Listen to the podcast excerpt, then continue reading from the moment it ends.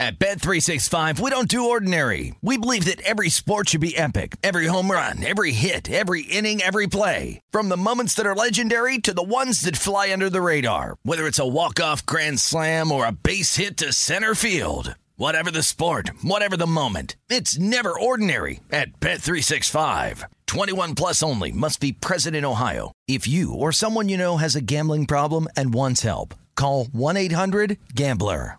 When you buy Kroger brand products, you feel like you're winning. That's because they offer proven quality at lower than low prices. In fact, we guarantee that you and your family will love how Kroger brand products taste, or you get your money back.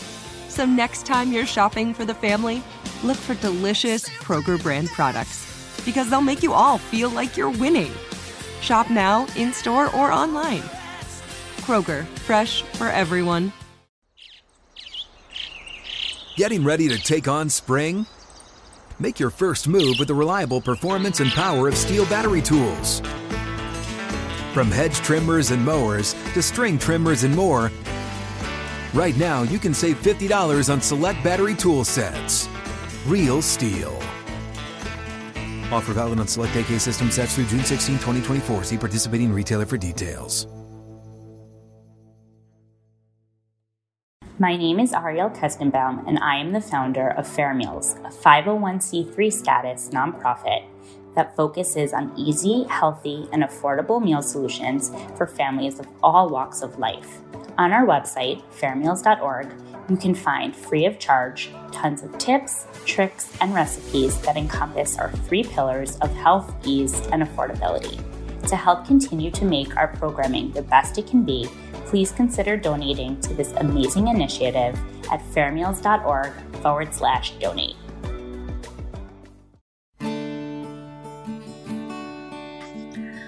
All right. What a ride with John Schneider out in Seattle. As you can tell, again, very, very popular. Has a lot of strong opinions and is just a real all around great guy. So thanks, John. Really appreciate that. As we do, we crisscross the country. We're back out to Cleveland to spend some time in my hometown with, you know, someone that I have a lot of respect for. Welcome to the GM Journey with Thomas Dimitroff. He's young in the business at the core.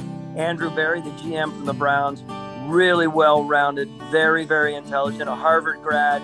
He spent some time under our friend Howie Roseman at Philadelphia, who really honed his skills as a football man. And he brought all of that together with his really good understanding of, you know, quantifying football players and an organization and roster optimization. You'll get a really quick uh, glimpse, and then you'll realize quickly that you have someone like Andrew in this business that needs to be in this business as we evolve into being much more than just a whole bunch of football people.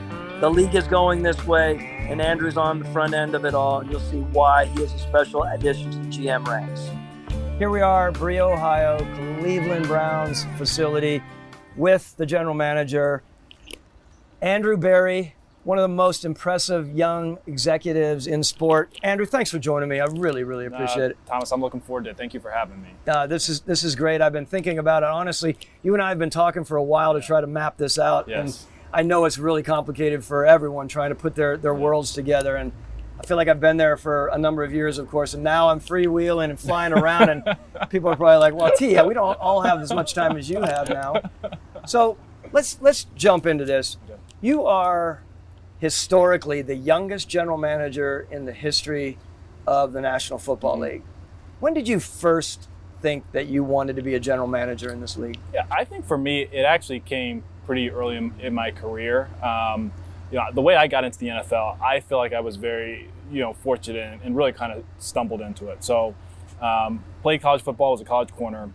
My first boss in the NFL was Tom Telesco, who's obviously the general manager of the Chargers, uh, was the scouting director for the Colts at the time. And he had gone, had made a trip to the Northeast, stop at BC, a stop at Harvard. You know, we had a pretty good group there and got familiar with my background. Now, as a prospect, I was just this like, you know, fringe, you know, fringe type of guy. And um, Tom reached out after I was done playing and just was basically like, hey, if you have an interest in working in a front office and scouting in particular, think you'd be a really good fit. We have a scouting assistant position open. We'd love to have you come interview for it. And that was really the first time that I thought about getting in the NFL. Like I, I just I had no idea that those type of jobs existed. Mm-hmm. And so I went through the interview process, learned more about the profession, and was fortunate enough to start under some really great um, front office executives with you know Bill Polian, Chris Polian, you know Tom, mm-hmm. and it probably became you know during probably my first two years in the league. Once I once I saw football from that perspective, a non-playing perspective, and it was like, oh wow, this is pretty cool because that's at the intersection of a lot of things that I like, right? The sport itself, um, you know, the economics of the sport, like putting together a roster, all this, the strategy behind that. And it's probably at that point that I was like, man, I think this is something that I'd really like to do. Well, I mean, obviously, you jump in, you're you're around some amazing football people. Mm-hmm. I think back and I look at in your 34 years, right? 34 years. Like I'm just amazed. I think it's amazing. You carry yourself so well, and uh, everyone wants to be looking longer, younger, and you do look younger, of course. But for now, but for, for now. now. believe me, yeah, no, for now. So you've been around some amazing executives, I think, uh, at a lot of levels, different teams, etc as a middle management person and growing and mm-hmm. watching closely, I'm sure, yeah. uh, at, at a lot of levels. So, one in particular, I really want to know what leadership principles that you really walked away with after your time with Howie Roseman. Yeah, no, Howie, the year I spent in Philly was probably, um, if not the most influential year of my career, it's probably one of you know one of the top two. And for me, the biggest takeaway that I got for Howie is how he led through adversity. Because, you know, as you know, Thomas, like Philly is a very tough market. It was a year where we went to the playoffs, but again, as you know, every year has its ups and downs, whether you're 13 and 3 or, or 3 and 13. Mm-hmm. And it was a real struggle. And, you know, Howie, you know, Howie would always kind of make two points. If we came in um, after a major injury or maybe like a really bad loss, you know how the, how the, the local media can be all over you it can be a little bit of a, a tough Monday in the building. Yes. Howie, whenever you see him, he is always positive. It's positive energy, positive energy, positive energy. And regardless of how, if he may have, he may be having to, to, to pump himself up, you know, internally before he comes in, but he's just always like, look, everybody is going to look to their leadership group in terms of how to behave or how to navigate whether it's a major crisis or short-term adversity. And the second thing he did is he's like, his routine, win or loss, was always the same. Like like throughout throughout the week, it was never he was never a different person mm. or you know a different individual regardless of what was going on and that's something that made such a strong impression on me because when in some weeks it feels like the sky is falling mm-hmm. outside mm-hmm. the building there's this there's this stability calm forward thinking positive energy that he would exude and that would really permeate the rest of the building and everyone's like okay like hey what happened this weekend was was bad or what happened yesterday was bad but we're forward focused we're going to find a solution and we're going to get through and that's something that i've at least tried to employ in my short time on the job i mean that's a great point i mean i think generationally speaking i feel like way back in those early years when i was mm-hmm. in in the nfl there was a lot of you know keeping people on their toes yeah. right i don't yeah. truly and i say this with all due respect yeah. i don't believe that flies the same way with maybe our generations as much. I, I, think you're right, Thomas, because sure, there's always, it's always important to maybe have a little bit of, um, I don't know if tension's the right word, but like you, you want leaders that are, that are demanding, but the idea that people should be walking on eggshells or always uncomfortable, it's I don't think it's good for organizational culture, and quite honestly, it's not good for employees' mental health as well. Yes, well, so, I mean, and that's something we'll talk about a little yeah. bit later. It's it's a great point if you were to classify your leadership style over these first two years as a general manager and your years earlier, you know, in, in the mm-hmm. middle management area, how would you classify that? I've really tried to, um, you know, employ the model of servant leadership, and uh, a big reason why is, um, you know, my first head coach I worked for in the NFL was was Jim Caldwell, a mm-hmm. strong man of faith. Right. Um, Indianapolis had really the culture that Tony Dungy established and then you know Jim Jim Caldwell continued to, to carry forward made an incredible impression on me. And then quite honestly, when Chuck Pagano got hired, um, and really you know different personality but had the same approach, and we had the year where you know Chuck had you know Chuck had cancer, missed a big part of the season. We were right. you know we had been the worst team in the league the year before, and everybody really em- em- embodied that attitude about like, hey, you know, team before self, like everyone can be a, a leader in their role because they serve their their teammates and um, the broader organization. It just had such a huge impact on me um, in terms of just how awesome that season was, and quite honestly, how awesome that that working environment was. So that's something that I've, I've always tried to, to carry forward and something that I really believe in. And I'll say I feel very fortunate that I have a head coach who independently, you know, has said like that's that's his philosophy as well. Um, and that makes it really easy to to to to, uh, to execute here in Cleveland. So, I often think about when you have a really strong GM and a really strong head coach who have really definitive styles Yeah. and they may be different. Yeah. It becomes complicated. Yes. I'm not saying you should be the same, but it is nice when you come into a setting. And I was very fortunate with Mike Smith Mm-hmm. in the in the first few years, seven years in Atlanta, and then you know going with with Dan Quinn all the way to to the point of firing in Mm-hmm. this past October. We had really good relationships, and we had a lot of consistencies Mm-hmm. that I thought were really important for us to make sure that we were, you know, sort of disseminating the right messages Mm-hmm. around the building. That was big. It doesn't have to be the same, of course. So you've again been around a lot of really interesting, talented people on the on the football side. You've had some ups and some downs as far as the organizations that you've worked with during those times.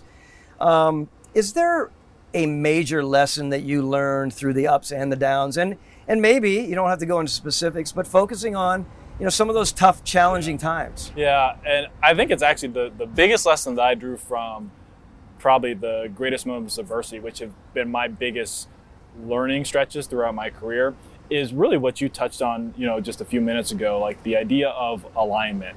Um, what I've seen at, quite honestly, very you know various stops, the places where we've had the most success, people have been on the same page with both football philosophy and how people are going to work together on a day-to-day basis in football operation. That doesn't mean that people always agree, but there's a there's a there's just a pretty clear philosophy. Hey, this is how we operate, and this is how we believe in winning.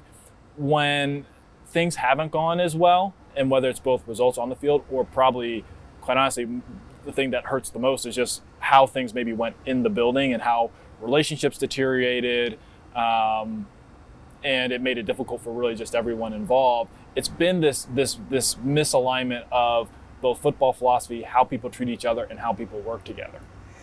I often say, you know, this this league has so many talented people and so many intelligent people. Sometimes we tap into it, other times, unfortunately, we don't. They just don't get an, an opportunity to really shine and, and be able to, you know, really talk about what they know uh, and contribute to the organizations. I'm a big believer in that. I'm also a big believer in everyone has a little bit of a um, what I call a pigeonhole, right? We all, you know, one guy would rather be in the mountains, snowboarding and mountain biking. I used to get that. Whatever it may be, I have always believed that as long as your pigeonhole isn't full of crap, meaning as long as you're not a BS person in this league, you have a legit opportunity to work through the tough times and the challenges and continue to grow and evolve and be the best leader that you can be within the NFL.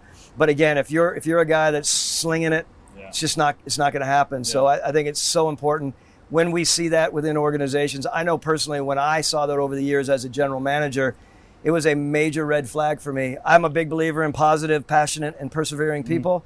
I know it's again contrived alliteration, I guess you could say, but I believe in those three aspects because I think they're so important. Yes, of course you need intelligence. Yes, of course you need you know drive, et cetera, et cetera. But when when people are truly focused and they're really putting their best foot forward in those three areas, I think I think we all have a fighting chance. So Um, Thomas, let me ask you this: yeah. when because we all make mistakes, right? Like we like to think that we all bat a thousand, but maybe when you had a situation, you know, in in Atlanta or even in your previous stops where it's like, uh, you know what, this person was misaligned, and maybe it does creep to the surface where there are problems. How did how did you handle that as a as a, either a general manager or a high level executive? So I, I've always taken a lot of pride in my awareness. I'm a mm-hmm. big believer in awareness, right? I mean, I, th- I think it's important for you as a general manager and me as a former general manager to know your building, to know your staff, mm-hmm. to, to know everyone's, you know, the positives, of course, mm-hmm. but also know where their challenges are, where their idiosyncrasies are,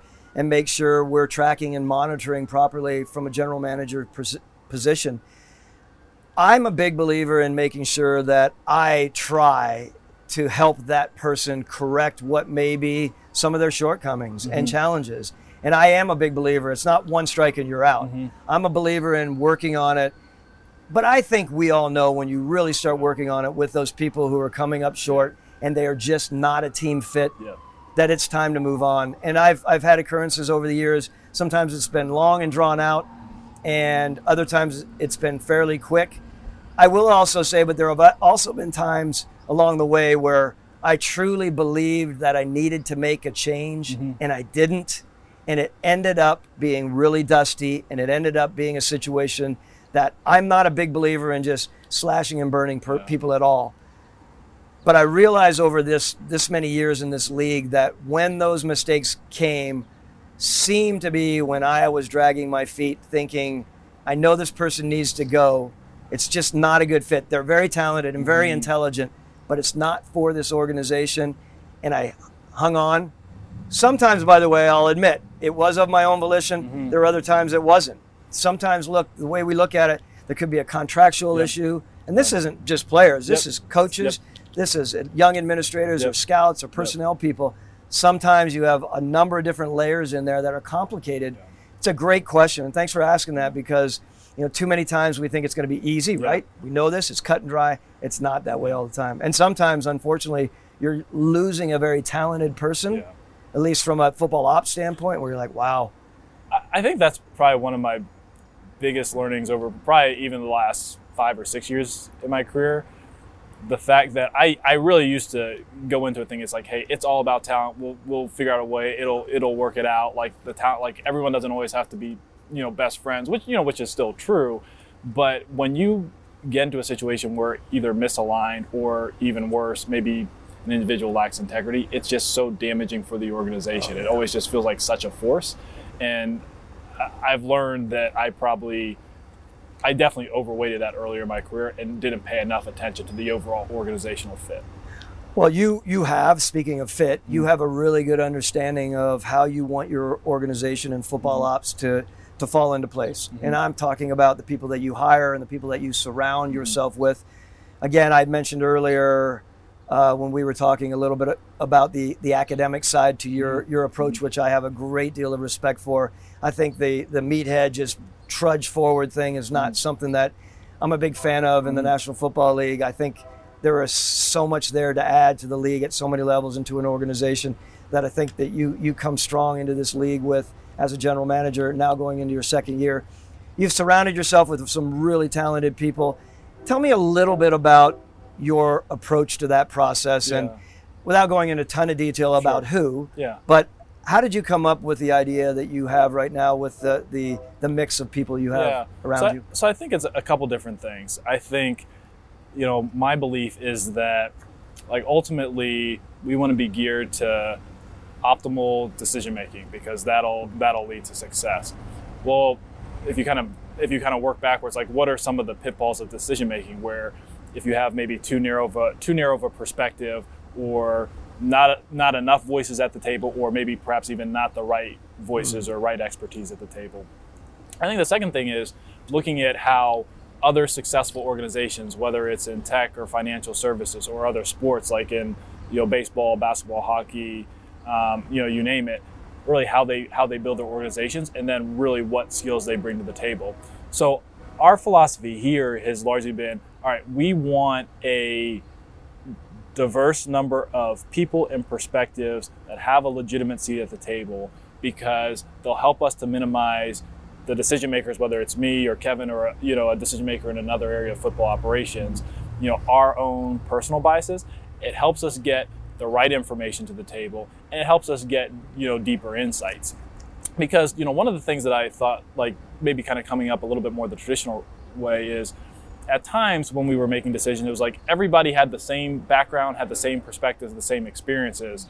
And, and times like when we made mistakes i was thinking well you know what shoot if we had this alternative viewpoint that would have actually been really healthy at the time that we made made this decision. So that always made an impression on me um, earlier in my NFL career where I want to make sure that I surround myself with people who have different experiences, different ways of thinking, all with the same goal, but it allows us to push. It allows me to push myself, push our assumptions to hopefully, you know, make the make the best calls for the actual team. At Bet365, we don't do ordinary. We believe that every sport should be epic. Every home run, every hit, every inning, every play. From the moments that are legendary to the ones that fly under the radar. Whether it's a walk-off grand slam or a base hit to center field. Whatever the sport, whatever the moment. It's never ordinary at Bet365. 21 plus only must be present in Ohio. If you or someone you know has a gambling problem and wants help, call 1-800-GAMBLER.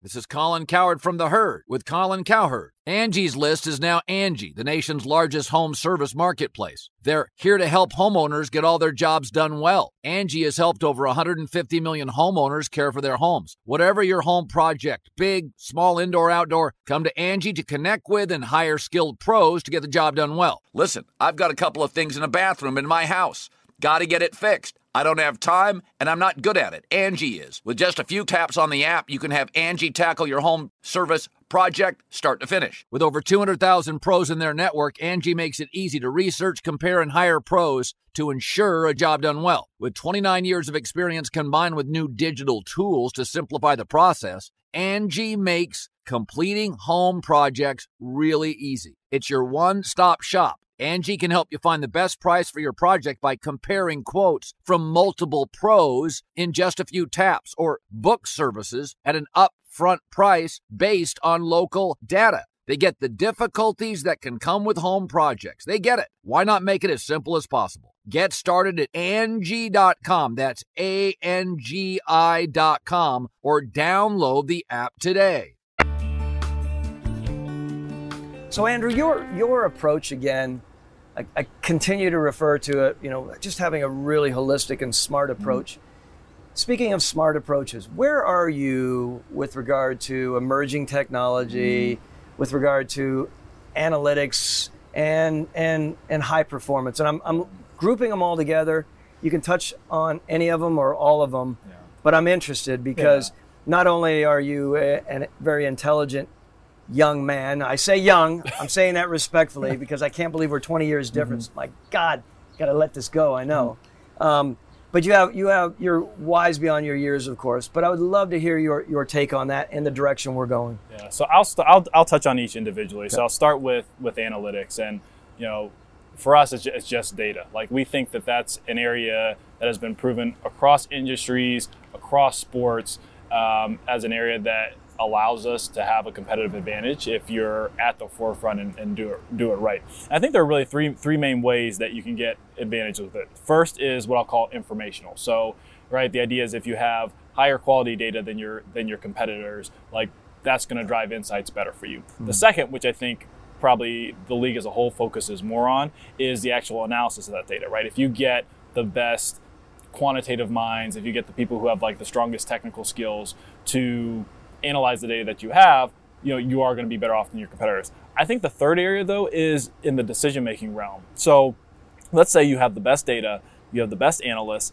but it only gets to a certain point where it doesn't actually inform your decisions, mm-hmm. then it's it's probably all all for nothing. So we're we are are hyper conscious of being at the forefront of making sure that we can acquire and manufacture the best data have the best, you know, have the best analysts, and then ultimately that it, it legitimately influences um, our decision making all across football operations. Um, in terms of the performance space, you know, I think this is something that you and I have talked about a lot. You see the impact that true player de- development and a focus on, um, you know, our players, you know, physical uh, development uh, can have on can have on a sport, especially in, especially in our sport because it is so physically demanding. And we see the impact that a focus on high performance has had in rugby, soccer, baseball is probably the prime you know yes. American example. You know basketball, and probably in the NFL we're a little bit you know further you know further behind in that regard. So it's it's definitely an area that that we've invested you know pretty you know pretty heavily in, um, and I think it just touches touches so many areas, whether it's um, you know, physical development with, with you know, nutrition or uh, mobility or strength or skill development with your coaches or using um, you know data on performance data on hand to making to for injury prevention or you know um, optimizing when our players have peak performance. I think it's an area where you know I'll be truthful. I don't know that every, anybody has like a, a magic solution, so to speak, and it's something that we're still working through. But much like in the MLB, I think the teams that you know do it best first are going to have a major advantage because look, think about how much time and money we spend on acquiring players, and then once they're you know once they're in our programs, like there should be a strong investment in development as well, and that's that's something that we we always want to be focused on. In terms of the emerging technology space, I always think that's a little bit tricky. So we actually do have a group that is um, specifically geared toward emerging technologies because we want to keep our thumb on the on the pulse, um, you know, of of of, uh, of, innovation in that space. Uh, I think nowadays there's so much out there, and it's a little bit about figuring out two things. Number one, what is relevant for us, or like for for both your sport and your individual team. I think, and I think the second piece is um, how far along is it in its development because I think there are a number of interesting things that have applications, but then are they actually usable at a particular point in time? And then probably the third element is will there be enough buy-in for the technology? Because you know, I have been a part of um, you know, organizations where at times we've invested in a technology, and it really is it's far enough along. It has a very clear impact in terms of how it can um, help improve our team, but if there's not buy-in for the use, it's no different than what I talked about with the analytics side, where you can have good information, you can have good analysts, but it doesn't actually inform decision making, then you're pretty much at, at ground zero. So all of those are great and, and 100% on board with it. One of the interesting things is selling to your owners, yeah. so to speak, how important it is, mm-hmm. right? And also the reality is that a lot of the technology you may bring to the table, you may have for one or two years, yeah. and and then there's something new coming along and understanding and and I would say most of the owners who are really strong, stout yeah. businessmen understand yeah. that you're not grabbing a piece of technology and riding it for 10 years. Right. That that's part of it, right? We're yes. investing and you're going to be investing in that. I'm a big believer in being on the front end of the curve. Um, not always at the very front end, right. but I do believe a lot of it. And sometimes it works in our favor and other times not it's I, I love your approach to it and i think it's really important in the very end my own personal feeling is always making sure that you are edifying i would say the owner mm-hmm. and you know his designee whoever that may be and making sure that it's not a joke on the other side of the building yeah. like oh there's td again looking for a new edge to differentiate because i am a big believer you and mm-hmm. i have to differentiate yeah. we have to differentiate not only in our abilities as general managers but also within your building, how are you going to create things that are going to, of course, create that that marginal difference yeah. that can be different. I'm, I'm going to quote I'm going to quote Howie Roseman here again. He's always said that the NFL is designed to be a bell curve, right? Where you know every team starts off with the same resources, whether it's cap dollars, picks. Like if you're if you're good, there there are um, disincentives with your resources moving forward because you're good. If you're bad, there are incentives with your resources because you're bad. The idea with bringing everybody to the middle. But like our jobs are to make sure that the team gets to the, the, the top end of the tail, right? You want to be one of, at the end of the day, you want to be the, the small handful of teams that are, you know, playing late into the season. Well, in order to do that, um, you do have to do things, some things differently and, and, and take some, and take some risks. Um, but that doesn't come by just you know by playing it safe. And whether it's emerging technology or how you think about the roster or how you put together your team, you have to be on the front end. So, and that has some downside. Like you, you could end up in the other tail. Yeah. But at the end of the day, if you know you're going to win a Super Bowl or you know consistently play for championships, mm-hmm. you know you have to you have to take a risk. So actually, I'll say one example of that might be you know the trade that you made. Uh, what was it, 2011? Yeah. With uh, with Julio. You know, yeah, that's that, what I think of with that. Like, that was a big one, yeah. right? I mean, I, I remember it, which is probably a perfect segue in what I was gonna. I was smiling because I was listening to you said you were gonna quote Howie Roseman, and we all like quoting Howie. I mean, we have all kinds of great, funny Howie quotes, and Howie, I know you're going to be listening to this. I was my my point counterpoint on it, and believe me, I am always on the front end. It's mm-hmm. what I believe in. But then you get the point counterpoint because I've also been quoted from Bill Belichick saying, "Just do your effing job." So where, where, are we with that? Yeah. I mean, I think yeah. it's honestly being mindful as we're evolving to take all of that that you yeah. believe in and always keeping in mind you know, those guys and people in this league that have so much intelligence. I think that's what's fascinating about this league, and you're in a great spot to be able to grow and learn with all of this. Uh, you know, as you evolve as a general manager, it's going to be amazing to see how this all plays out. So uh, I think I think that is one of the things that I continue to think about. Front end of the curve, but always being mindful of when it is time to pull back a little bit, of course. And, Yeah. and you obviously have a very sound mind.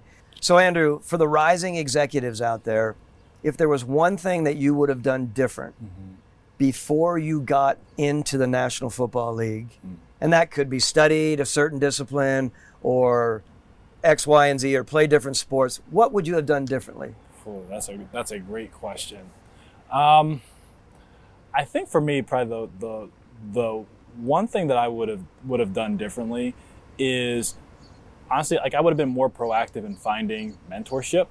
Um, I, I feel like I got lucky because I more like stumbled into it, and then like as I progressed in my career, I was like, oh man, I realized how important, influential this was.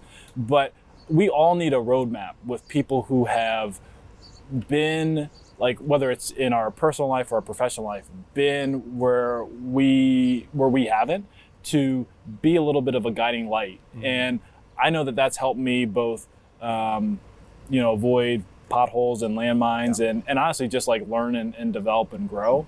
And I, I would encourage you know any individual just like find find good mentors who invest in you not because of like what you can do for them but because they like they value you as a as an individual because those have been some of the strongest relationships in my life and I I know that I wouldn't be here today without that. It's funny you say that because there's a lot of discussion now. You know, high school feels like it's evolving. Mm-hmm. Seems so fast, mm-hmm. right? Sometimes you want your kids or your nieces and nephews to just be a kid for a while, and yet I think there's a really f- nice balance there Yeah. to understand in some of that free time that you can really start to professionally develop. Yeah. Again, without being you know, not nose to the grindstone. You still want to make sure that you have balance, which is a whole other topic we, we, we would touch on in a little bit. But that is something that I thought a lot about too. When I look back, um, I felt like I had a lot of people around me. It was brought to my attention recently over the last probably three years by Steve Cannon, uh, one of uh, Arthur's CEOs of all of Arthur Blank's businesses, formerly with with uh, Mercedes Benz, and he said, Thomas, and by the way, he's a he's a West Point grad. I have a great deal of respect for him, even though he was not on the football side as a leader and as mm-hmm. a as a team builder. Excuse me, like a a organization builder. And one of the things he said was, very few of you guys in football have sort of professional training at being leaders. Yeah. And it's so true, right? We've gone through, we've played Yep. sport, and we think we we have a leadership on the field or on the court, but truly Yeah. digging into some of the the the the the real fine-tuned elements and nuances of leadership that's one of the things that I would press not only with my my son as he's you know growing older and and and and, and, and maturing but I would say that getting into an organization which is something that I believe. I would I would share that idea with the owners now. If you can do one thing for your staff set up a really good you know, teaching program and a leadership program for the youth, the rising execs, the, the mid-level, mid-management people. Those people are, are right in a ripe spot to be able to learn. I, I, I think you're right because you know if you think about how we came up as, as scouts, it's like all right, you're they spend a ton of time on like evaluation and player, but then okay, you become college director for the first time or pro director for the first time. It's like okay, now you're like leading and managing your group. There's really not a ton, like there's not a ton of support. Like people don't people don't give you support, and you really learn by like it's like baptism by inferno. Like you just you just you just you figure it out by or I should speak for myself. I figured it out by making mistakes in that regard and like okay here I need to like solicit help in this area. Uh, but I, I think you're right. Like we don't typically in the NFL have a lot of like leadership and management training, but that's what those jobs are. Like that's like the, the job of general manager, generally managing a football club. Yes. And uh, I think it's that's more important than you know some of the hard skills that you develop. It's a, it's a great answer, and I, I could talk forever about it because I do feel so strongly about making sure that you're not just training the marketing group. I hate, I'm not, this isn't about a divide between football ops and business. But I don't know how many times that I've seen this over the years where the business group was going, and I have a great friends there. Don't get me wrong. We've had some great bottles of wine. I, I love it. But it's not just about the marketing group training and going to, you know, all over the country and going to symposiums. When the time is right, dig into that football operations group and truly see how you can help them grow and evolve. At Bet365, we don't do ordinary. We believe that every sport should be epic. Every home run, every hit, every inning, every play. From the moments that are legendary to the ones that fly under the radar. Whether it's a walk-off grand slam or a base hit to center field. Whatever the sport, whatever the moment. It's never ordinary at Bet365. 21 plus only must be present in Ohio. If you or someone you know has a gambling problem and wants help, call 1-800-GAMBLER. This is Colin Cowherd from The Herd with Colin Cowherd. Angie's List is now Angie, the nation's largest home service marketplace. They're here to help homeowners get all their jobs done well. Angie has helped over 150 million homeowners care for their homes. Whatever your home project, big, small, indoor, outdoor, come to Angie to connect with and hire skilled pros to get the job done well. Listen, I've got a couple of things in a bathroom in my house.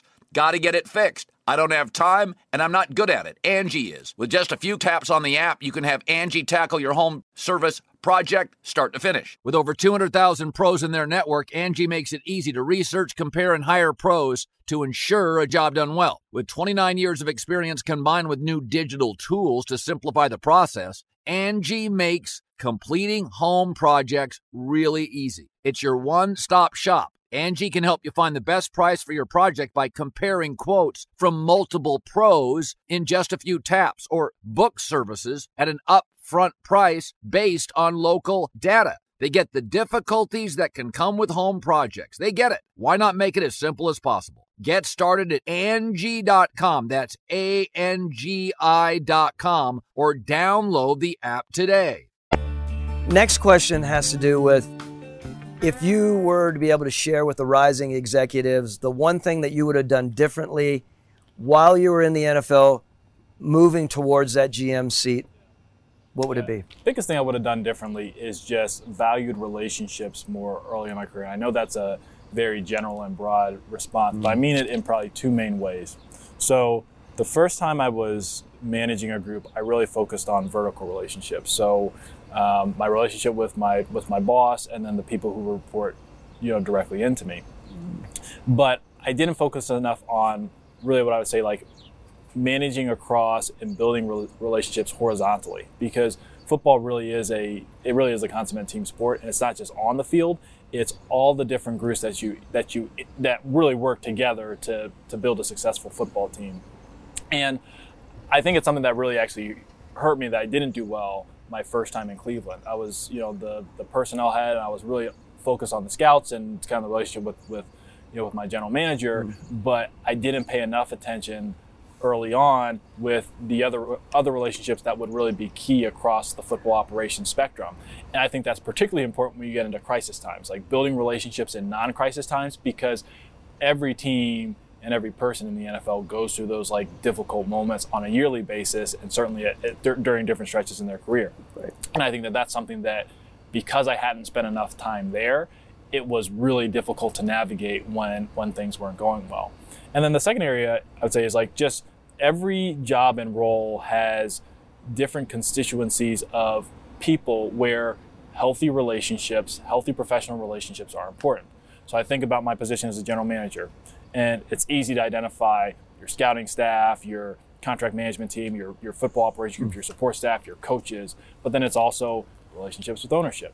It's relationships with the agent community. It's relationships with the media. It's relationships with the league office, where we do have this like sport ecosystem, so to speak, where everyone is in some level reliant on um, other groups to do their job effectively and that's probably the, one of my biggest learnings over the first 18 months in this job that hey especially it's not just like your internal relationships there are a number of external relationships that need to, that need to be healthy you know for you to be effective um, you know running a team. No i love that. I mean we, we talk often about how important the, the people side of it is right? Mm-hmm. and we can take it outside of your organization. I'm a huge believer in when you are able to secure a really good trade, and I'm talking about a win-win Yeah, because in yep. this league it is a win-win. Yeah, every once in a while you're at the opposite ends of the of the world, and you you have to it has Yep. to be a little bit lopsided, but relationships are key to get trades done. People do not want to trade with jackasses around the league. I, that's the way it is. I mean, like it or not. So relationships are important. Respect ultimately is really, really important to understand that everyone has a job to do and everyone's trying to get to that spot. And it's been interesting to watch how that all plays out over the years. And the more trades you do, the more you realize, like, wow, I really don't like doing a trade with that guy. I would have a glass of wine with him or a coffee with him any day, but I really don't want to do a deal with him. Andrew, if you were asked by a group of owners to ask you to humbly uh, advise them on how you think at this juncture a, an organization should build their team builder at the very top group. So the, the GM, head coach, head coach, GM, that whole setup. What do you think right now is the ideal way to do that? Yeah. That's a tough question. I don't mean ideal, but Yeah. what would you suggest from where you are? So I think, and, and hopefully this this doesn't feel like I'm dodging the question. So I actually would take a step back from that, and I would advise a group that, all right, the let's just take the GM and head coaching job. That job, despite the fact that everybody has the same title, Mm-hmm. it, that position can look different in all in all 32 teams, Yes. right? Like where, you know, in, in some organizations, it's like, okay, essentially the, the general manager is the CEO of the company, the head coach reports into him, and some, you know, they, they, you know, one's basically a COO, one's a CEO, and others, like, you know, the GM may be more, more just more the personnel director with, with, you know, contract management, you know, powers as well. So like, I think it actually starts with saying, okay, when we think of the, the general manager or like the head coach, here's what we want that individual to be, be able to do. It's no different than when we scout um, for a particular offense or defensive system. It's like it starts with getting with your coaching staff and saying, all right, what are the actual requirements of this position in the system that in the system that we're running? And so hmm. I would encourage ownership groups to start there, almost like create a profile of like, okay, this is what we're looking for.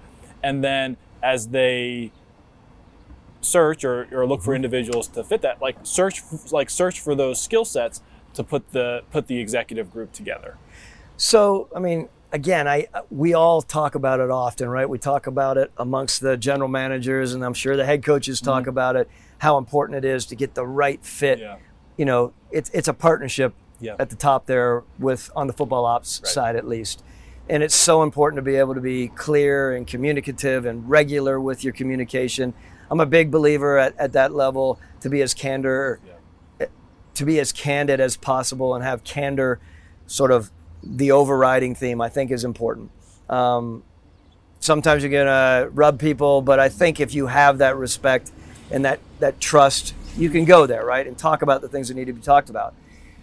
Where are you with transparency within the organization outside of your relationship with kevin stefanski? And i'm talking more your mid-management group. Yeah. And I'm a big believer in edifying along the way, right? I, I think, yes, we all want to trumpet our, our wins. Mm-hmm. But I, from, from way back when I first got my GM job with Les Snead and Dave Caldwell in the building with me, all I ever really wanted to do when I did, you know, trip up was mm-hmm. bring them in and share with them. I messed up on this. Mm-hmm. I messed up on A, B, and C and X, Y, and Z. That was important for me. Felt like I was giving back as, as much as I wasn't ready to be a mentor then and I wasn't thinking about legacy, I really wanted to help my guys at the time, you know, proceed and, and, and learn.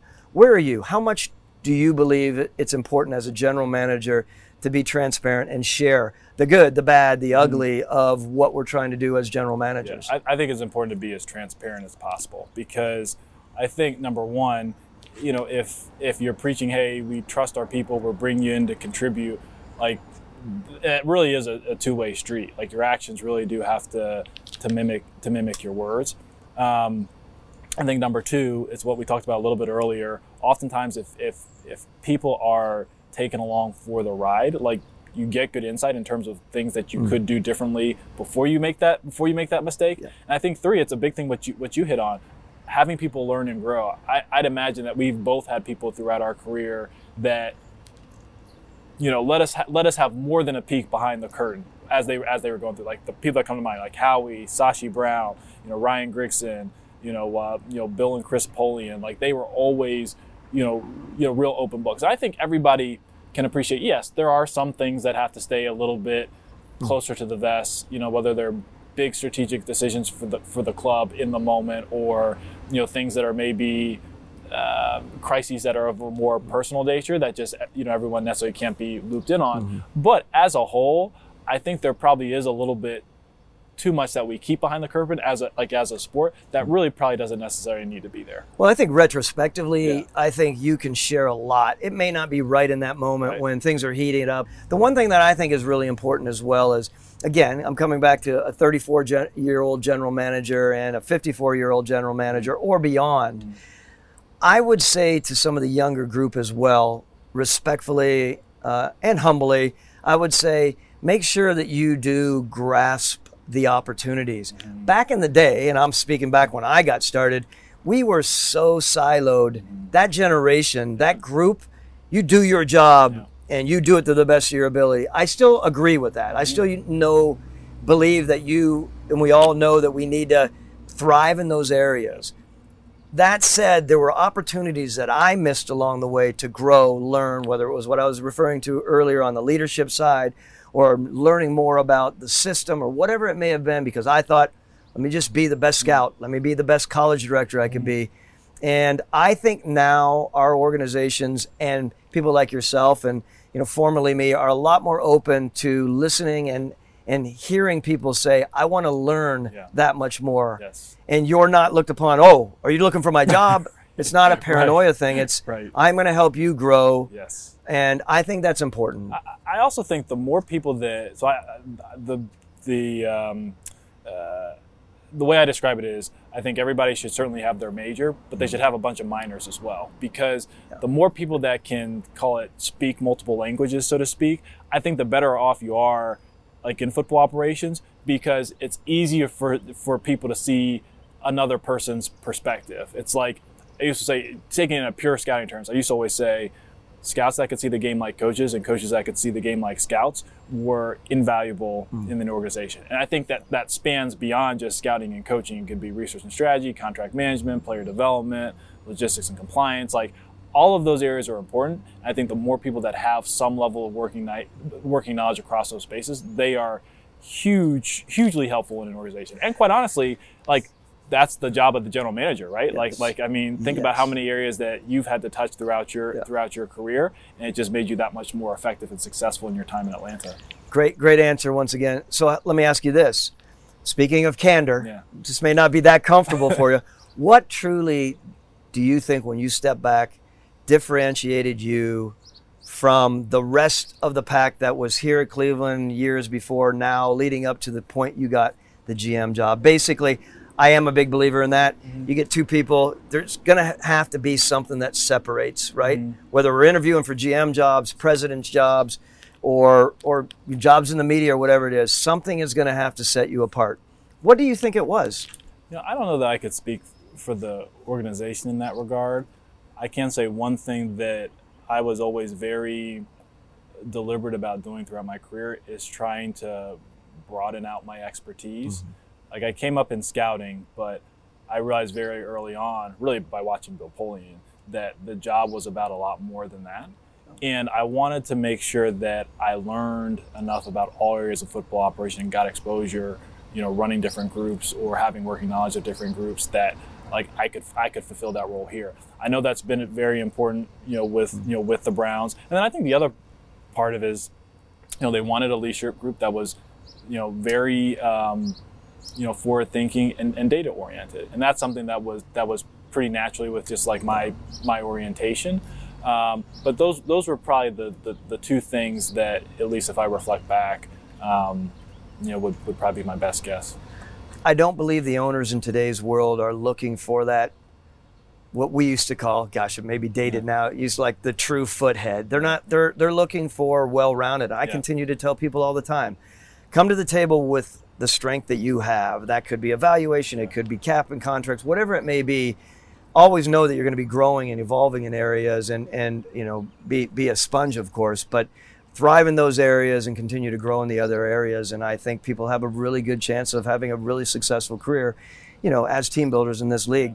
So if I were to ask you right now, um, over the next five to ten years, what is something that you are the most encouraged by within the National Football League? Yeah, I think, and I, I really do think it's actually hiring practices in the NFL because there's obviously uh, much more of a focus on um, diversity and inclusion, and I think you are starting to see not only just a concentrated effort, but you're starting to see you know early returns, particularly at maybe the lower levels and mid levels of the organization. I think there's a lot of progress still to be to be made. To be quite candid, um, but I think it's it's it's a good start and it's something that that's only going to build momentum as we as we go over time. So Andrew, the league is progressing with with regard to diversity and inclusion. Mm-hmm. We've made some major strides. We still have quite a ways to go. What is your stance on the league as far as where we are? and more specifically the Cleveland Browns. Yeah, it's something that I actually applaud the league on for you know many of the initiatives that they've put into place to improve that aspect of hiring, not just at the league office but across clubs. Because I do think you know we talked earlier how how important that you know we believe it is in Cleveland. So I think um, really probably over maybe the past two years, like I think you're starting to see it bear bear fruit. Um, now, where I do think that we can make another step forward. I think when we talk about diversity inclusion, a lot of it is on demographic diversity. So, um, you know, race and ethnicity or gender, and that's that's very important. Mm. But I also think that we can make strides as a league in cognitive diversity, right? Like the different thought patterns that people have, mm. and then diversity of diversity of experience, because like all of that, like all of that informs our perspectives, our decision making, and I think it's it's equally important to, to demographic diversity. So I, I, you know, no doubt it's a it's a it's a major challenge. Um, but I think focus on all three of those areas as opposed to just demographic diversity is important. I love that. Uh, just it, it, it, makes you think at a lot of different levels, which I think is important. And I, I had talked a little bit earlier about this, and I'll ask you this question. How do you believe your leadership has changed in that area within the building being that cognizant of it, has it changed your approach? You know what I I think I think my approach probably evolved throughout my career. I think by the time I got here to Cleveland for the second time, like that's something I was very hyper focused on in terms of building building out the football operations group. But I think where it like I think about my bosses in the NFL. So I had a Hall of Fame executive who was a who was basically a unicorn. He could do everything. Yeah. Um, you know, Ryan Grigson came in. He was, you know, largely on the college side, first time GM, more, former player, traditional scout. I went to Cleveland for the first time. I worked under Sashi Brown, who had a legal background, was a general counsel, very data focused, Harvard law degree, much different. Like not like technically like a you know call it a non quoted as like a non football guy. Mm-hmm. Um, you know, John Dorsey, similar background to Ryan, former player, had been an experienced general manager, um, you know, college background. Go to Philly, same thing as same thing as Sashi, like Howie came up in contract management, you know, Florida law degree, um, you know, early in his career thought of as like a non-football guy. But the thing is, like, there were there were major things that I took from every one of those individuals, and and and all of them had had successes to a degree, and but they were totally different as like people, professionals, especially the way they thought about things. But it made me realize I was like, this is kind of cool. Like all of them have shaped have shaped my perspective in some way.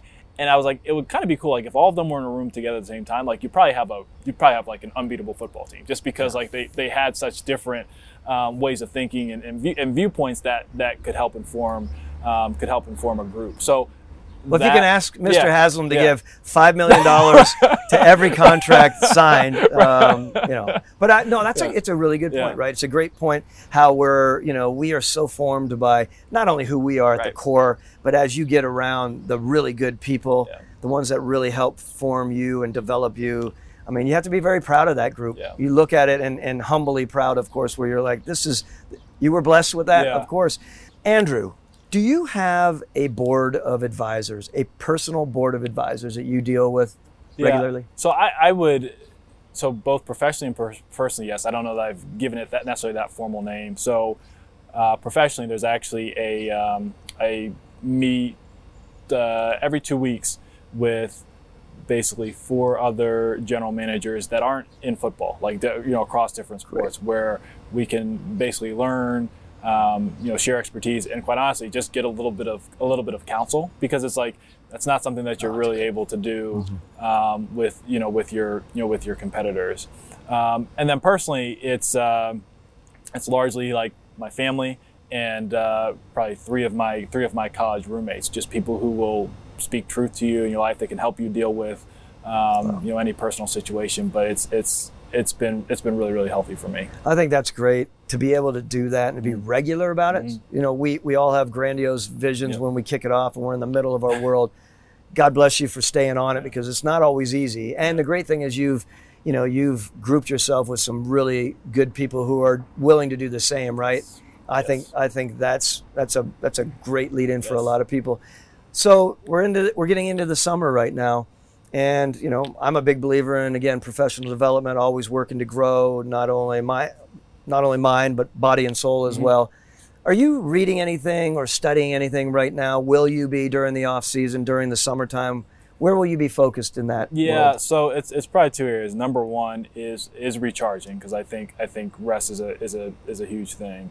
Um, but number two, I'm actually in terms of professional. I'm a big podcast guy. Um, and so probably the two major ones that I've been listening to are the the Andy Stanley Leadership Co- Podcast and the Craig Groeschel Leadership Podcast. And um, I even I even do that throughout the year where I'll listen to a, an episode on my drive mm-hmm. to work or my drive away from work, and it's been been really helpful in terms of the insights. And I, I know I said two, but I'm going to give you a third. The summer is also when I'll usually have some time to travel and visit, whether it's different organizations or, or different teams. Um, so we'll definitely plan out a few trips in that regard. Well, you're you're so rounded and obviously so intelligent, and, it, it's interesting. The other day, yesterday, we were talking about trying to set this all up, and you know, the, just trying to navigate through all is not easy. I remember I I, I riffed off talking about uh, other businesses, the biking industry, and I could tell very quickly you went yeah, okay, well, I'll talk to you later. And I realized you're not you're not interested in anything. You're interested in recharging right now, and I know you're interested in a lot of really cool things. But it, it reminded me, like Thomas, what are you doing talking about another business here? This dude just got finished with putting together a football team. It's time for him to relax. So I'm going to footnote the uh, the Tim Ferriss question. We all know Tim Ferriss. I mean, mm-hmm. lifestyle guru, and and you know I I think about this often because in the last three to five years, is there any philosophy, approach, adjustment that you've made to your life that has significantly changed the the quality of your life? Yeah, it's a focus on mental health. I I uh, did not take my mental health seriously enough in my 20s, where you know part of it, it was just like it was not something I ever really talked about or dealt with with growing up, and I think also particularly in football you think about just like gutting gutting through everything.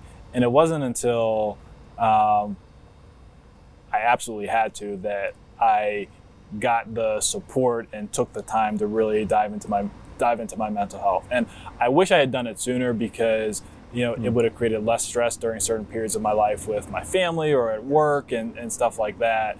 Um, but that if I could give one piece of personal advice, like just no different than your your physical health make sure that your mental health is a priority. Well, that mental health idea, I look back on it now and people ask me, what were the tough things that you would have never wanted back? And now that you're out of this right now, I've mentioned before, to me, it wasn't about the big moves. It mm-hmm. wasn't about asking Mr. Blank, can we have hundreds of millions of dollars for this player? It wasn't about evaluating a player. I wasn't concerned about that. And I say that humbly enough, but that was my, my world. It wasn't, it had much more to do with the, the, the incessant tug on my time, the, the, the time element, and wanting to make sure that I still had balance to spend with my family and to spend with people within the organization. It, it, it, got complicated at times, and you get a little resentful, and you realize, like, no, that's what you signed up for. It's it's not easy, of course, and if you can get to a point at 34 and move through, you know, through your career and evolve like you are going to evolve with with that understanding uh, I think I think the the world is yours for sure. Very last question. Very last question. I asked this to everyone. Okay. If there were to be one question that you feared I was going to ask you, and parens, you don't have to answer that question, what would it be? Oh boy. One question.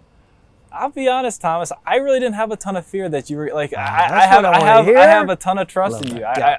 I, and that's an honest to goodness answer. That's not even a uh, a dodge the question one. At no point throughout this was I uh, was I afraid of anything. Well, look, asked. there's a lot of questions to ask at a lot of different levels in the NFL, and, and appreciate you being here. Yeah.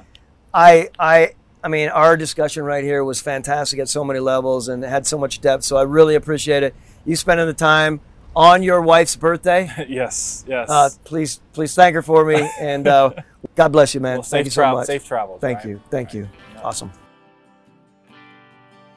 Okay, as you guys can clearly see, it's just oozing out of the interview the intelligence of Andrew Berry, and he's just such a human being that, you know, again, you pull for him. He's coming out of a really, really tough city, high expectations in Cleveland. It's like Philadelphia through and through. This this area in Cleveland, they want a winner badly, and they're strongly believing that Andrew Berry can bring them the winner. So we really appreciate the time with Andrew. Of course, we're heading south now, get all the way down into Phoenix, meeting up with a very, very close friend of mine, Steve Keim. Great deal of respect for him. He's you could juxtaposition Steve Keim and Andrew Berry, very different personalities, um, but they both, to me, are winners in this league. Check it out. You have been listening to the GM Journey with Thomas Dimitroff. Continue to follow Thomas as he interviews GMs from your favorite NFL teams. The GM Journey has been produced by Alan Kastenbaum, Thomas Dimitroff, and Octagon Entertainment. Don't forget to download and subscribe on Apple Podcasts, Spotify, or wherever you get your podcast from. The GM Journey is distributed by the 8 Side Network.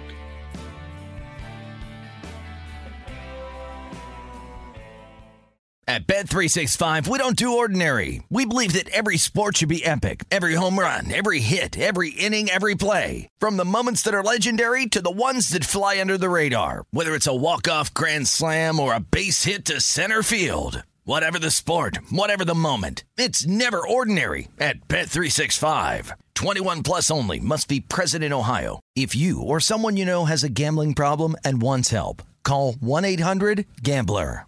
Sick of being upsold at gyms? My guy, you're currently a base member. For $90 more, I can upgrade you to our Shred membership. For 130 more, you'll be a Swole member. And for just $300 more, you'll reach Sweat Platinum. At Planet Fitness, you'll get energy without the upsell. Never pushy, always free fitness training and equipment for every workout. It's fitness that fits your budget. Join Planet Fitness for just $1 down and $10 a month. Cancel anytime. Deal ends Friday, May 10th. See Home Club for details.